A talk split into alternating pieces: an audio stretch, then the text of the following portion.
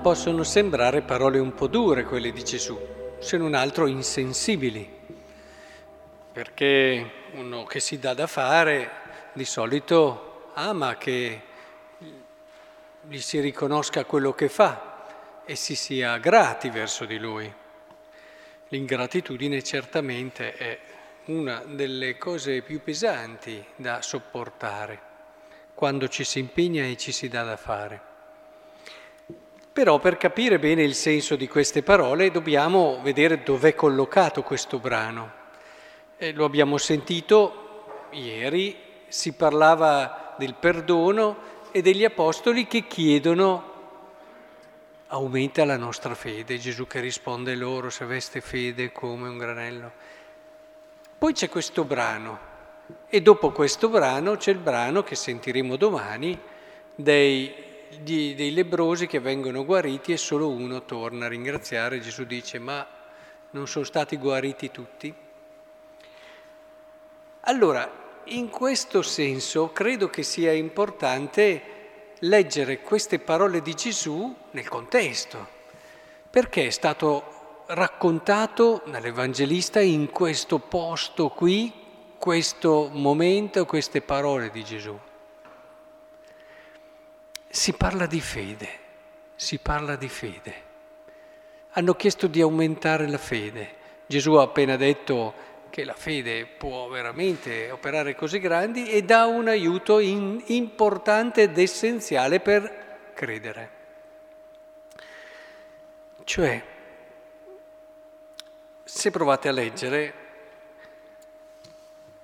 chi di voi se ha un servo ad arare o a pascolare il gregge gli dirà quando rientra dal campo vieni subito e mettiti a tavola, non gli dirà piuttosto prepara da mangiare, stringiti i vesti ai fianchi finché avrò mangiato, bevuto. Cioè Gesù riporta ad una situazione, ad una situazione che è da riconoscere, che è da riconoscere. Noi siamo creature, noi siamo creature. Qui fa l'esempio del servo, qui è servo, cosa fa? fa il suo lavoro e cosa pretende che adesso il padrone anche. Riconosci la tua condizione di creatura, di, di realtà che non può giustificare nulla di quello che ha da se stessa e che in tutto dipende dagli altri. Riconosci il tuo essere. Eh, chi è che di noi è venuto al mondo da solo? E chi lo ha messo al mondo è venuto al mondo forse da solo? La nostra condizione di creature va sempre riconosciuta. A volte quando l'uomo ha voluto ergere il suo orgoglio, la sua presunzione, sappiamo, sono sempre nati i drammi più grossi nella storia. Ma fin dal primo peccato, fin dal primo peccato. Riconoscere la situazione creaturale è un primo passo verso la fede e, partendo di lì, abituarsi a non pretendere, perché da questo brano, se provate a meditarlo, viene proprio questo messaggio, non pretendere. La pretesa è una delle malattie più grosse nella vita dell'uomo.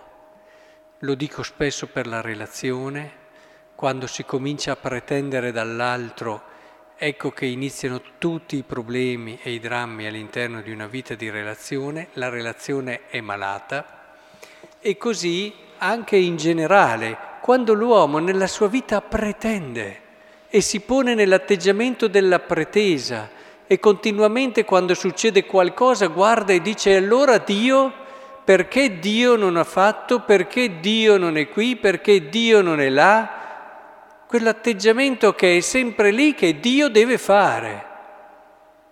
Questo non aiuta nella fede. Provate a pensare ai più grossi atei, pensatori atei, spesso partono di lì. Eh? Perché Dio non ha? Perché Dio qui? Perché Dio ha permesso? Perché Dio... Il problema invece di chi ha questo senso di creatura è quello di riempire la sua vita di quella semplicità di cuore, lo diceva in questi giorni il libro della sapienza, solo per i semplici Dio si fa riconoscere, la sapienza si fa riconoscere, ma possiamo dire anche Dio si fa riconoscere. E la semplicità consiste nel trovare continuamente nella nostra vita motivi di gratitudine, che l'altra faccia, eh, se la pretesa è negativa, quel trovare ogni giorno almeno due o tre motivi per dire grazie, due o tre motivi per riempire il nostro cuore di gratitudine. Credetemi, questo è il modo migliore per preparare il nostro cuore alla fede e per rafforzare la nostra fede. Questa è quella semplicità di cuore che fa, che rapisce il cuore di Dio e che fa sì che noi lo possiamo riconoscere. Se ci mettiamo nella pretesa, può esserci anche davanti e non lo vediamo.